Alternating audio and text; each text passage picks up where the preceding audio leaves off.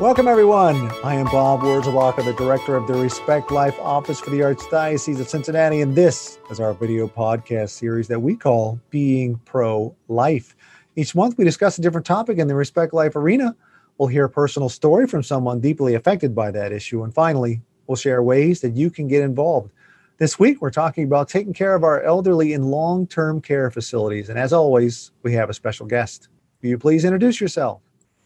Hi, my name is Angie Homelli, and I work for Catholic Charities Southwestern Ohio. I coordinate the Caregiver Assistance Network, and I work under our Department of Senior and Caregiver Support Services. So I'm very glad to be here today. Thank you for inviting me. So, Angie, thanks so much for being on the show today. We're talking about taking care of our elderly in long term facilities, but the pandemic has also affected this. So, how has this pandemic affected the mental health of those living in our long term care facilities today? I would say that mostly, just like everyone else, the pandemic has affected those in long term care facilities just in terms of greater isolation and increased isolation. But if you think about it, one thing that's kind of heartbreaking and maybe is a good thing that's come out of the pandemic, it's kind of brought into this focus people who live in long-term care facilities especially in skilled nursing maybe not so much in independent or assisted living but in skilled nursing especially they are lonely to begin with. They did not get a lot of visitors. They struggle with loneliness and isolation already. And so then the pandemic just kind of increases that. And so they've lost a lot of their range of services. So maybe they used to be able to get their hair done, or they used to have live entertainment or go on outings. Those kind of things have all been cut back. And then services, even such as hospice, you know you get the very bare minimum in some of the places because of the restrictions. You don't get the chaplain you don't get the spiritual you don't get the volunteers coming in you you know you don't get the massages that kind of palliative care that hospice is known for. So a lot of that restriction has really affected a lot of people. That a lot of people move to long-term care maybe they move to assisted or independent living they do that for the socialization because they want to be in a community. So now when you can't go to the communal dining room you have to eat in your room you can't go to the game nights or the movie night that the facilities offer.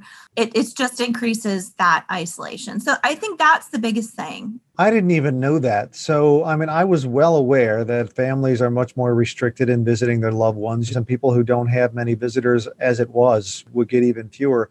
It didn't even occur to me that some of those outside services even within their own community maybe it depends on where, but your communal lunches are no longer, people are just in their rooms all day now instead of being able to visit their own community members.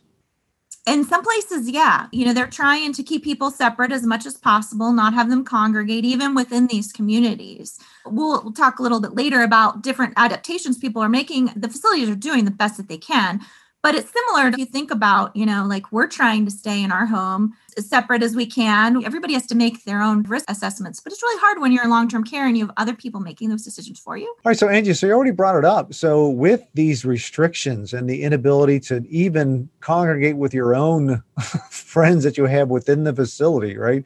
What are some of these adaptations that families and facilities are, are making to address these challenges that are happening because of the pandemic the facilities and, the, and families have had to become very creative on how they communicate. One thing I want everyone to know is that if you live in long-term care, you as a resident, you have a right for to have visitors. And so that's something that's been a struggle. That doesn't mean that the facility can't modify the visitations to be telephone visits or video conferencing type visits or outdoor visits. So they've been making appointments and make and having outdoor visits, those kind of things, doing the drive-by parades some of the facilities I've heard about the activity directors are, are coming up with more individualized activities. If an outbreak happens at the facility, you've got you'll have residents in quarantine. And so going in and spending time individually with folks to keep them active and that kind of thing. One thing that's interesting is if your loved one is in a facility and you notice that there's been a decline, you are sure that they are suffering because of loneliness or increased isolation. You used to come in and visit all the time and now you can't. And a lot of family members do a great service and really enhance the quality of life of their loved one in long term care by being there just on a daily basis or a weekly basis and involving them in activities. You can request to be a compassionate care visitor. You work with the community and you ask the community if your family can designate one usually just one person in the family has to kind of volunteer to be that compassionate care visitor and then you're allowed to schedule visits and you can go in. Now, a lot of times that means that you have to agree to testing. Just like as if you were a staff member, you have to be tested regularly in order to be able to go into the facility and do that. And you have to wear mask and all that kind of thing. This is something that you are allowed to do and allowed to request. And it's important. I don't think enough people know that, that they think, oh, they say we can't visit. We just can't visit. We're just stuck. But if your loved one is really, and, and you know, you know your loved one, you can make a case for it. They're not eating, they're losing weight, they're they're not responding, their memory is worse. They're just you've seen this decline because that's the stories we hear from my caregivers is that their loved ones, some of them are really are struggling. And I've had caregivers do that, go into the nursing facility and say, look, our loved one needs this. And, and we're willing to be that person. But it's not only the residents that are being affected, but the family the families being affected as well. What are some of those other ways that the family caregivers are being affected by these restrictions here because of COVID? One of the things that I do is caregiver support groups. And so we have a helpline. And so our caregivers throughout the pandemic have reported that their loved ones are declining. There's been so much loss, and it's not just from COVID, obviously, there's just been this decline. People who have have loved ones in facilities have noticed it. People who have loved ones at home have noticed it because a lot of their supports have fallen away. Maybe they used to go to adult day. Thankfully, they're open now, but the adult days were closed. A lot of these respite programs, you know, you're maybe afraid to have a home health care worker come into your house. You're like, well, I'll just do it myself for now. Caregivers are facing a lot of increased responsibilities if they have someone at home. And when they have someone in a facility, it's just this not knowing, this this really you know not all facilities are created equal. Some of them are really great about facilitating that communication and helping the loved one get on the phone and use the technology to do visits and others are just don't have the staff to do it or they're have, facing their own staffing issues because they have people out with covid and on quarantine and so then they have less staff than they normally would. And we all know that in long-term care staffing is always it's always a struggle. I've had a family who just who brought their loved one home. Family all came together and whereas prior to the pandemic they weren't sure they could do it or maybe the family dynamics enough of the siblings weren't on board and but because of the pandemic and nobody could go see their mom they're like you know what this is we don't want her last years to be alone. And so they brought her home and they figured it out. They had a consultant help them do that and it worked out. There's been really tough decisions families have had to make. I think it's very rare for folks to plan on long term care as an option, maybe more of a should, because in the end, we always need more care than we think we're going to need as we grow older. And that's one of the things our caregiver groups, we try and help educate folks on how to do that planning ahead of time so you aren't trying to plan in a crisis mode. Nobody thinks, oh yeah, I want to live in a nursing home when I grow old. You know, no, nobody thinks that. But the truth is, that's what the options are for a lot of folks. So there's a lot of different, choices, hard choices people are having to make because life has been going on through this pandemic and crises have been happening and you have to decide are we going to put our loved one in a home? And that's a scary thing right now when you know that you're not going to be able to visit them. So angie this is a little bit changing gears here but i want to come back to an interesting question that popped in my mind here and that is that i think it was probably my assumption again i just don't know. I know when i come home I hug my kid. I mean, my inside my house, nothing is different, right? About our lives. We just have to put our masks on when we go. But when I'm home, everything is the same. But at a long term care facility, are they experiencing a life where they're testing and so people can be without masks, or are they always everyone they see is wearing a mask 24 7. Is that the case of most people in long term care facilities? I would say it is. And so, one of the things that has happened also is even communities that have tried to have activities and offer things, maybe they're not doing communal dining, but they're still trying to have socially distanced entertainment. They might zoom in an entertainer or they might try and do a craft or an activity. The residents have to wear masks to do that. They're living in their rooms or in their apartments. Anytime they walk out of their bedroom, so to speak, or their living space, know that they're expected to wear a mask. And then all of the, of course, the staff all have to wear masks because they're out in the community. It is very, very different. Like you, my home, I have socialization here in my house with my children and my spouse and and yeah, we can take a break from our masks and we can still be together. Of course, we're all going our separate ways sometimes during the day, but we're not in a vulnerable age group either. Do you know what kind of an effect? And maybe that's too hard to answer, but but I would imagine if I was wearing a match wear, if I had to do that with my kids at home, if I couldn't hug my own kids at home, etc. All this is so accentuated, it would seem to me. And if you have difficulty breathing, or if you or if you have difficulty speaking loudly, because you have to speak twice as loud when you're wearing a mask, all these things can after months and months, you would think would really have an effect of isolation on our elderly and in in homes. Do you have more information on how, or some stories on how that that kind of thing right there is affecting people's loneliness? I don't know if we'll be able to answer that for a while. I think the long term effects are something that's going to take a while for us to realize, but I think it definitely does affect people. And like i mentioned the reports from that i've heard anyway from some of the activities directors are people just not engaging. They're trying to have things they're trying to get engaged socially the residents all that and the residents are just no thanks they're not signing up for it. They're tired of covid just like we are. It's too much trouble to put on my mask to go watch a movie with with my neighbor who has to sit six feet away from me anyway and i can't talk to them because right. i can't hear them through that mask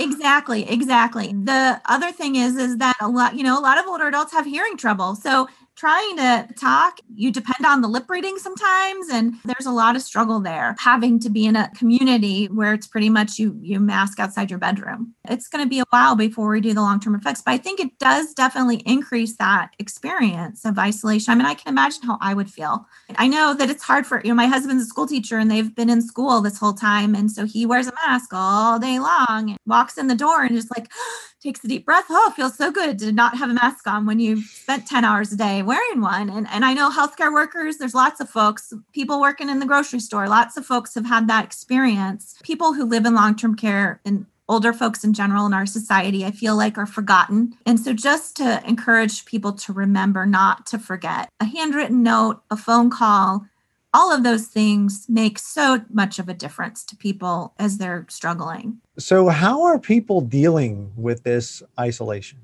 There are lots of things that people can do to take care of themselves and to combat that isolation. One of the things I'm going to advocate right away is that we we have support groups for caregivers. And so if you're a caregiver certainly our support groups are virtual right now. We also have the ability to help you through that. Don't let technology be a barrier. We'll help you through that. And we have a calendar on our website with all of those. We also have phone support and respite through our heart of mary companionship program. Some of the things that you can do just to reach out just like i said write letters. Make time for things that you enjoy. So whether it's a hobby or being outdoors even when it's cold bundle up take a little walk. If you see the sun out run out and bask in it. In cincinnati in winter is not the sunniest time of the year but take advantage of the sun when it's out. One thing that people have reported as being a great help during the pandemic is pets lots of pandemic puppies i imagine are being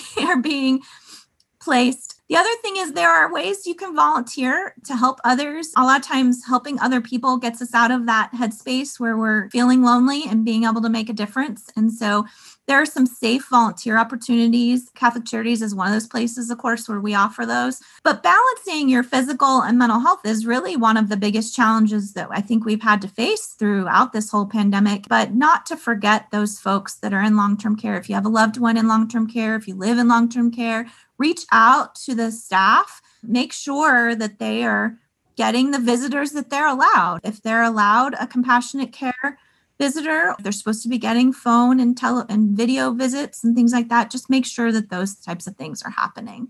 All right, Angie. So then where can families and long-term care residents go to get help? Even beyond that, how can people get involved, right? If they want to kind of help with this issue? So this caregiver assistance network is a program i work for and like i mentioned we have support groups in our heart of mary respite and phone support. We can arrange for loved ones to get telephone check-in telephone calls. That's mostly for homebound seniors. If you would like to help out with that we are always looking for folks that are interested. It's a very safe volunteer opportunity. You would just volunteer to make phone calls to people who need check in every day. The Council on Aging, they've been doing phone support check in calls to seniors in the community as well. I know they can use volunteers. But then also, if you know of somebody who needs some support, um, you can refer them to those programs as well. So, Catholic Charities, all of our information can be found on our website at ccswoh.org. And then the Council on Aging is also a great resource for folks, helpforseniors.org. And then another organization that's great, especially if you have a loved one in long term care, is Pro Seniors. And Pro Seniors is a, the long term care ombudsman for the state of Ohio. And so if you have a loved one and you want help getting that compassionate care visitor, Pro Seniors can help you with that. And they're at proseniors.org. So, those are some great organizations that can help folks combat isolation. There's also the Council on Aging has wellness programs that now are via, telephone and even our, support groups in that you don't have to have a computer you can just join via phone so those are all things you can do to stay involved and combat that isolation and just as a reminder for our listeners, if you're driving in the car, she just rattled off three or four websites. You do not have to write those down. Just go to our website, as you all probably already have memorized, at catholicaoc.org slash being pro life. Go to that website and you will find all the websites she's listed at the bottom of that page on resources. Anything we talk about is always going to be found there. Here's an interesting question. So, I mean, for take my own mother and my own personal story, right? She's 80 years old. This pandemic has going been going on since March. I have seen her. I've been over her house, but she has always been quite distant when I'm over there and I haven't given her a hug, and none of her grandchildren have given her a hug for all of this time. She is in agreement with this decision. She doesn't want to get COVID. She's very concerned about what would, because she's elderly and could be susceptible to some things. But I know I miss it personally. So I question that decision sometimes. What can we be doing? To help our own relative that might be in a situation where nobody is giving them any human contact for such an extended period of time in order to obey the CDC guidelines. Do you have any thoughts on that? I think that's a wonderful insight. And I think a lots and lots of people are struggling with that right now is how close can I get? How long? You know, at first we didn't think this was going to last very long, and it's been going on for a long time. And physical contact is so important to us as as humans that we really do need that to stay mentally healthy.